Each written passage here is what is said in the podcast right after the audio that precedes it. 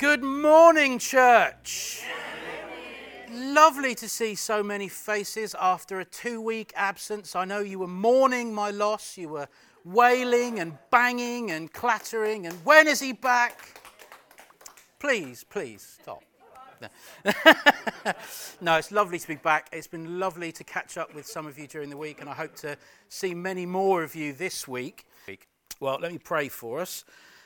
Lord, we thank you that you have brought us here together. Father, we pray that you will reveal something about yourself to us this morning, that we may open up your word, that we may delve in and find a picture of your face staring back at us this morning. We come here to worship you. We come here to praise you. And Lord, we have come here to simply be in your presence. I pray, Lord, that you will reveal yourself to us this morning. Amen.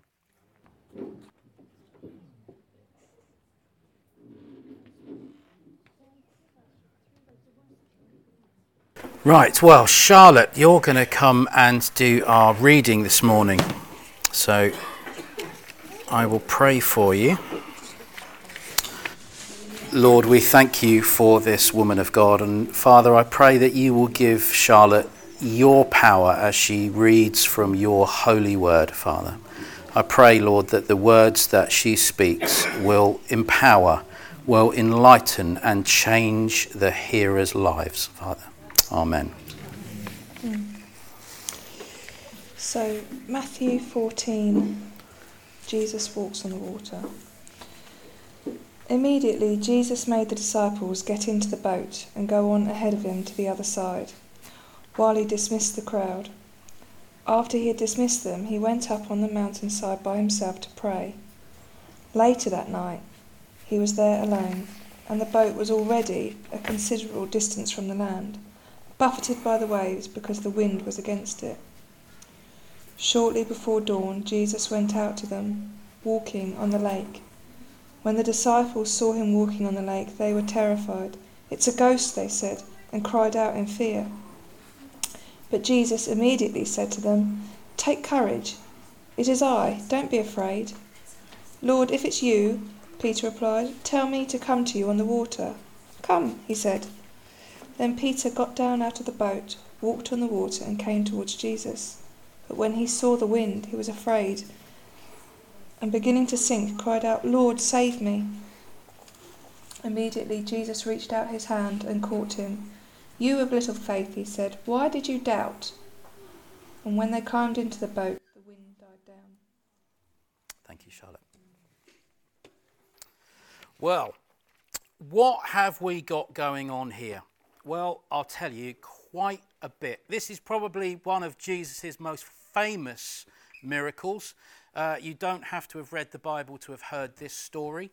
Um, it's often parodied. Uh, a few years ago, there was some guy called, was he Dynamo or Di- some? What was his name? Dynamo. Dyn- it was Dynamo. Uh, did this across the River Thames. Um, don't want to do any spoilers, but there was just a platform just below the water. Uh, that's what he did. Mm, sorry, but he, he didn't really walk across the water. Um, no one has ever managed to walk across the water apart from this moment. Um, if you know of anyone that has, they're fibbing, um, or it just didn't happen. So, why did Jesus walk across the water? Well, anyone want to offer a suggestion? Sorry? There wasn't a boat around. Wasn't a boat around? Good one. Like that one. Anyone else got that one? The tide was not out. So what happens immediately before this, we have the feeding of the five thousand, which is another huge miracle.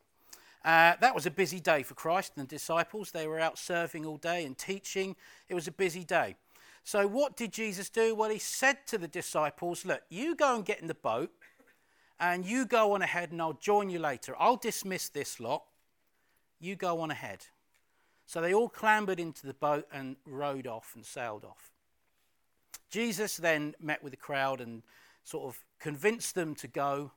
Um, usually, well, how I do it, I usually start singing and people immediately leave the building. I don't know how he did it, but he certainly managed to dismiss a lot of people.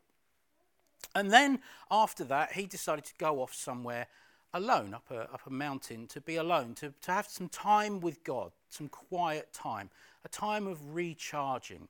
Whenever Christ goes away on his own, it's usually to commune with God, to regenerate himself, to be back in God's presence. And as he looked out that evening, he saw the disciples' boat. And this is the Sea of Galilee, okay? So it's a huge lake. It is a massive, massive lake. Uh, they call it the sea because when you stand on one shore, sometimes you can't actually see the other shore because of the mist and stuff, and it looks like a vast ocean. So he saw out in the distance this boat struggling against the wind, rising up. You know, the bow, is it the bow at the front, isn't it, George? It is. The bow rising up the waves, crashing down again. And he knew that some of these guys were not sailors. They would have been a bit, oh, oh, goodness me, here we go. Some of them were fishermen. Now, if you're ever in a boat and you see the sailors or the fishermen panicking, get worried.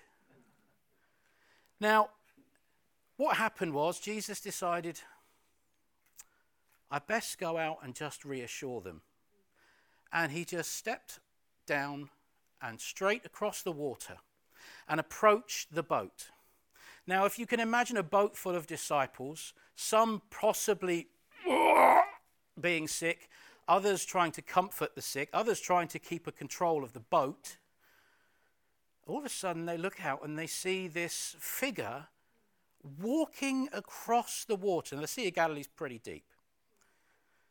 But they see this figure in the dead of night walking across the water. Immediately, they come to probably the same conclusion that many of us would. The Scooby-Doo moment. It's a ghost! Can you imagine how terrifying that would be? Your, your, your immediate thought is, this is a supernatural event, yeah? Because you know that people can't walk across the water, right? Certainly not out into the middle of the Sea of Galilee. So they start freaking out. And the text says, uh, if I get to the right page, there we go.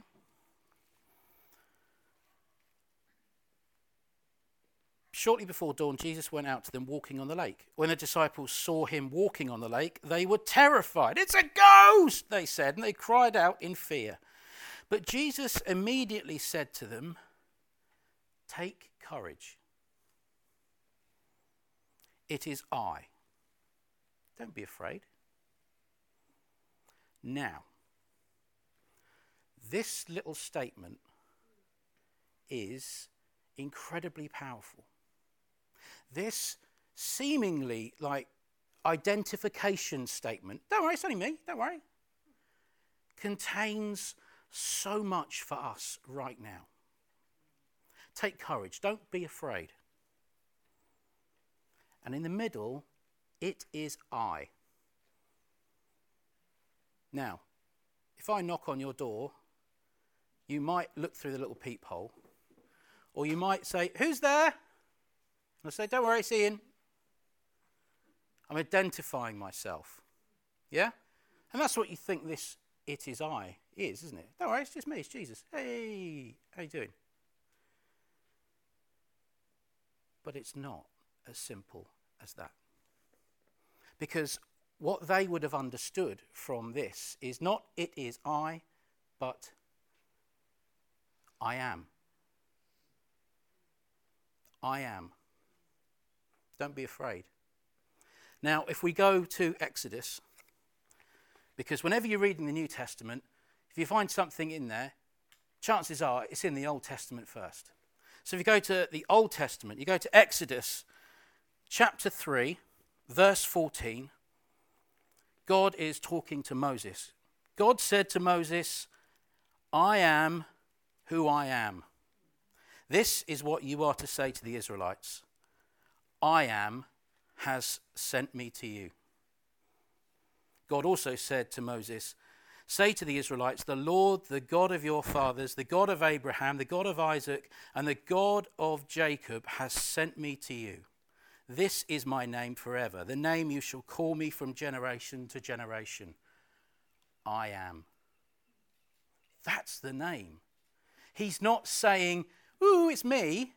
He's saying, I am God. That's what he's saying. He's not saying, hey, it's Jesus. Gotcha. He's saying, take courage. I'm God. Don't be afraid. It's called, in churchy language, a theophany. A theophany. It's a bit where God reveals himself to a person. There are very few actual instances of theophanies in the New Testament. There are loads in the Old Testament. But this moment is the moment that Jesus reveals himself to the disciples as God. And he's not just saying it on dry land. He's saying it by standing on the water. Something that no person can do.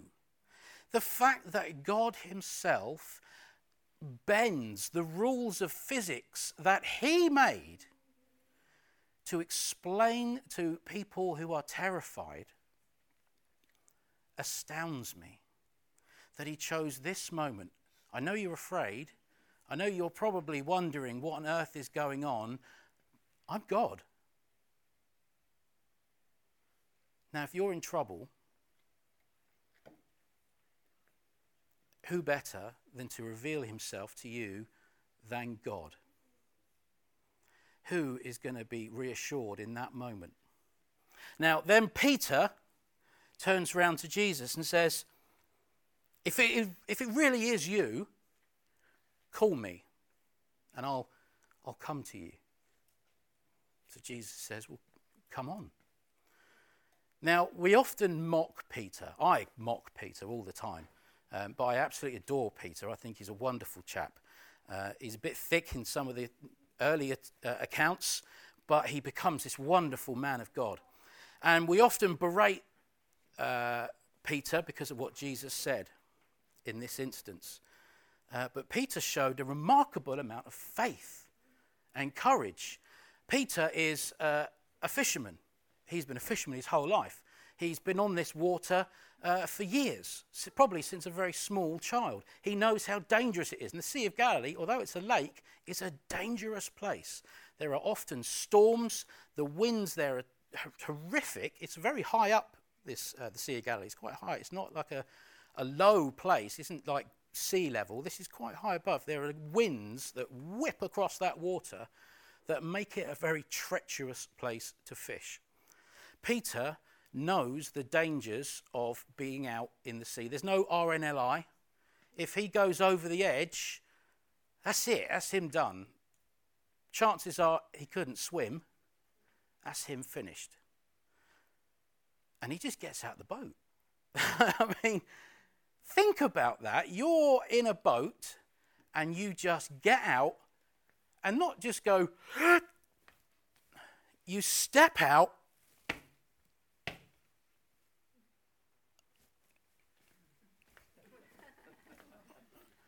And you start walking.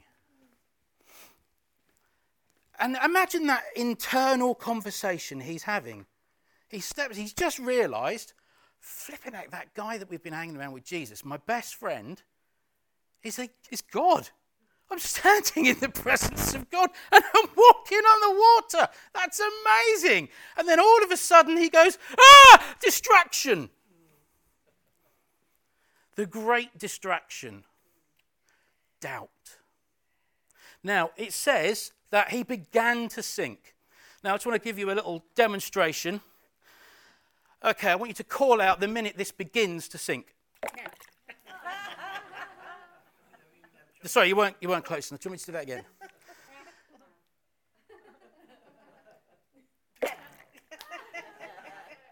It's quite difficult to begin sinking, isn't it? So, we can assume from the text that there was a process involved. He didn't just go like a stone, like you would.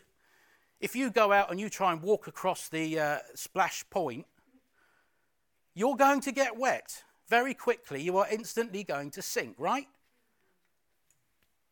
He began to sink. And it happened so slowly that he had time to be grabbed. So we can imagine him walking, and all of a sudden this doubt starts creeping into his mind. And all of a sudden, as that doubt starts to grow, his ability to stay on the water diminishes. The doubt rises and he starts to sink. It's like that. So he's gradually, oh, oh, and as he starts to sink, the doubt increases because he's aware of his situation. Oh, flipping heck, this isn't going well. I'm starting to sink. Oh no, what am I doing? I knew I shouldn't have done this. Ow! And he calls out, and Jesus catches him by the hand, pulls him back up, reinstills that faith, and walks him calmly back to the boat. And it says they both get, they both climb into the boat. And as they both climbed into the boat, the storm stops. And when the storm stops, they can relax. Oh, he's here. The storm is over. They're on the mill pond. There's no more waves. There's no more threat. And they're taking in this amazing scene that they've just witnessed. A man, two men, walking on water. Now, what does this mean for us? When you're in trouble on the sea, pray and uh, walk on the water. No, that's not going to work. Don't go in quicksand yet. Uh, what else? Uh, have swimming lessons. Wear, wear a safety device. So what, what have we got to learn from this? Jesus performs this miracle two thousand years ago. What's it got to do with us? What has Jesus walking on the water got to do with us? Gives us faith. Gives us faith, does. Well, a few thousand years before that, in the Psalms, we also find a little snippet. Psalm seventy-seven, I'll read this to you, six, verses sixteen to twenty. And I want you to listen out to this, this, there's a key verse here. So Psalm seventy-seven. The waters saw you, God, the waters saw you and writhed. The very depths were convulsed. The clouds poured down water. The heavens resounded with thunder. Your arrows flashed back and forth. Your thunder was heard in the whirlwind. Your lightning lit up the world. The earth trembled and quaked. Your path led through the sea. Your way through the mighty waters, though your footprints were not seen. You led your people like a flock by the hand of Moses and Aaron. Did you pick up that little verse? Your path led through the sea, your way through the mighty waters, though your footprints were not seen. Even in the Psalms, God is saying, I can walk on water. You ever see anyone walking on water? It's me. Now, they would know this scripture. They'd be aware of this scripture. So when Jesus walks on the water and he says, I am God, I'm sure this scripture wouldn't be too far away from them. And again in Job, we turn to Job, Job nine, verse eight. He alone stretches out the heavens and treads on the waves of the sea. Progressive revelation. He is progressively, that means he is slowly starting to reveal aspects of himself and aspects of Christ, so that when Christ did come, we would put two and two together and go, ticks that box, ticks that box, ticks that box, ticks that box.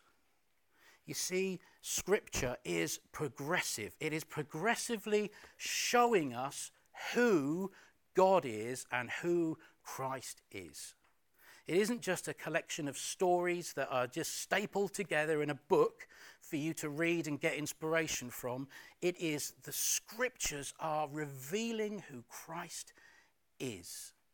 And it's in that revelation of who Christ is, that understanding of who he is and what he is and what he has done and will do, that we must take our faith.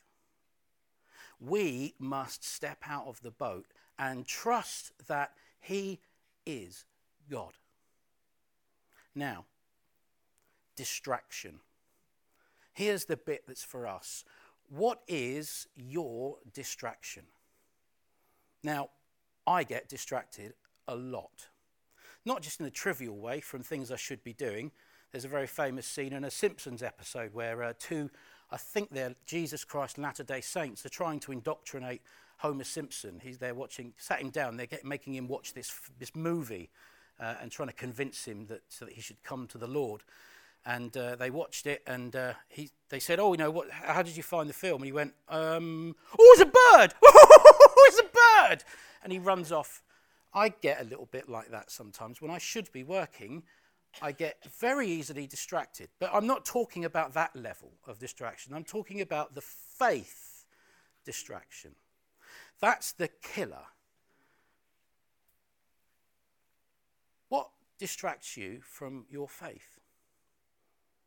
Is there a pattern of behaviours that you have that distracts you, steers you away, and causes you doubt? I have those patterns, and I know very well what they are. I know exactly what they are. I know what triggers it. I know what will happen if I open that door. And yet I still do it. And I go down this little wandering path of distraction and doubt. And then all of a sudden, I'm at this place where I'm going, do you know what? Does this, does this even make sense anymore? Is God, am I deluding myself? Those things that I've seen, those miracles that I've seen, that feeling, that presence of God, was I just dreaming that? Did I just need that, and did I invent that because I needed it? And that's one step. And then the next step is, yeah, maybe I did. So if I did that, then flip. I don't think, maybe, maybe God's not actually real. And what's about that suffering thing? I mean, if God was real, why is there all this suffering? Why are things going wrong? And I gradually start to sink. Step by perilous step, I am almost consumed by the waves. I wonder if any of you have a similar experience of that. You open yourself up to a pattern of behaviour. Maybe it's depression. Maybe there are things that, are, you know, there's something physically, mentally wrong that leads you down a path that you don't want to go down. Maybe it's just habits. Maybe you've got habits that are not really that helpful to you. Gambling, sexual addiction, alcohol addiction, drug addiction. There are so many like little addictions that can start creeping in, and it leads to doubt. Everything, you sin, and it leads to doubt. The instant you sin, oh, shouldn't have done that, oh, no. Oh, well, I doubt I'll be forgiven for that one. I'll probably just carry on, because if I've done that one thing there, then I might as well carry on here. It's very similar at Slimming World. They always say, you know, if you mess up, say you find yourself sitting in McDonald's car park at three a.m. stuffing down Big Macs and large fries, the worst thing you can do is to just go, well, I've done that now, so I might as well just go for a breakfast. And then when you've had the breakfast, go, well, I've had McDonald's at three a.m. I've just had a Carvery breakfast. I might as well get a Pizza Hut and write the day off. It's very similar to sin. Well, I did that and probably shouldn't have done that, so I might as well just carry on doing this. And every time you get one little step deeper into the sea of doubt. And there's only one thing that's going to pull you out of the sea of doubt. And that is Jesus, God. Now, normally it is us that turns to Jesus, yeah? But in this passage, we see Jesus coming to their rescue, yeah? He was going to them first.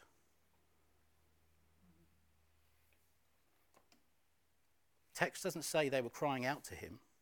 They were battling on and thinking they were, you know, well, don't worry, lads, we'll get through this. Batten down the hatches. Hold on tight, we'll get through it. They were not aware that they were in so much trouble that Christ had to come to them. So I wonder how many times we should be praying, Jesus, come to me. Because when you're struggling in the sea of doubt, sometimes the last thing you want to do is to walk towards him. Who's ever had that one? I don't want to see him. I'm ashamed. I can't look him in the face after what I've done. I can't look him in the face believing maybe what I believe in. I don't know. How am I supposed to approach him? Well, this bit of text shows us that he will come and grab you. He will save you. There will be a lifeline. When Peter started to slip, he just reached out, and Christ was already there with his hand out to pull him out. When we're in the depths, when we're sinking, there is a lifeline. Your assurance is in him. Your salvation is in him. He has you in his hand. Nothing you can do once you are in his hand will get him to let you go. If you are saved, if you believe in Christ, you are held by the hand of God. He will pluck you from the sea of doubt. You might have a lifetime of doubt. Many of us do. You'd be surprised the amount of Christians that doubt all the time. Hands up, who's doubted Jesus? I'm putting both my hands up. We do it all the time. And then we have this revelation of him, we we hear from him, we have prayers answered, we almost feel his presence, and we're like, yes, I knew it, I knew I was right, I knew it was right. And two weeks later you're going, oh my goodness me, was that all real? We're humans. Largely we're idiots. I'm encountering myself in that. We forget who he is. Yeah, exactly. What have you done for me lately? Well, save me and give me eternal rest with you. Um, we must trust in the I am. It's the only way we will get pulled out of the sea of doubt. And once you're in that, once you've been submerged, there's no way out. But you won't fall beneath the waves. He won't let you. If you believe in Christ, if you have given your life to him, if you've held out your hand and said, help, he won't let you go. He will be with you from now until the end of days. And then after that, you are with him for eternity. What does it say in Hebrews? I will never leave you, nor will I forsake you. Never leave you, nor will I forsake you. He will always be there with that hand outstretched, ready to catch you should you fall. No matter what you've done, no matter what you think, even in those dark days where you know that it's all just a con, it's all a lie, and you're sure of it. No, it's a, I, I know it. He's still there with that hand out. Because your doubt is not more powerful than the great I am. And if you think it is, you have a very, very skew-whiff understanding of who God is. You cannot match him for power. You're not clever enough to beat his intelligence. If he says something, it is true. And that is the solidity. That's the water that we stand on. He makes that water solid. If we understand who he is and we believe in what he says, water can be walked on. So in your lives right now, wherever you are, if you have doubts, if you have troubles, if you are being tossed about on the sea of despair, the sea of doubt, I want you to, if you want, physically hold out your hand. Spiritually, pray. Pray in your head. Even if it costs you, in your head. You know those arguments sometimes you hear, I can't even think about praying to you. Does anyone get that? Even, even in my head, I can't just say, help. Struggle through that. Reach out to him with your mind. He can, he can hear you. Help. Help me. Never will I leave you. Never will I forsake you. He can cross an ocean to reach you. And he will.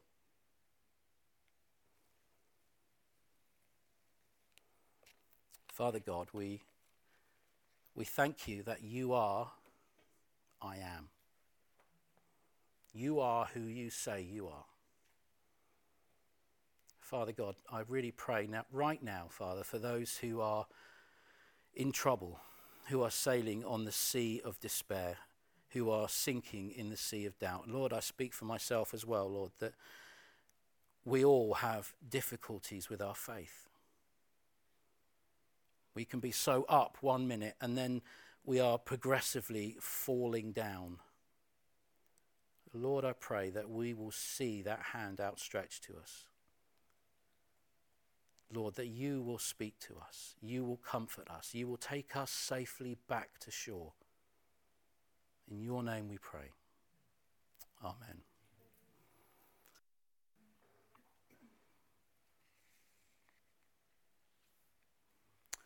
Let's say the grace to each other, shall we? May the grace of our Lord Jesus Christ, the love of God, and the fellowship of the Holy Spirit be with us now, now and evermore. Amen.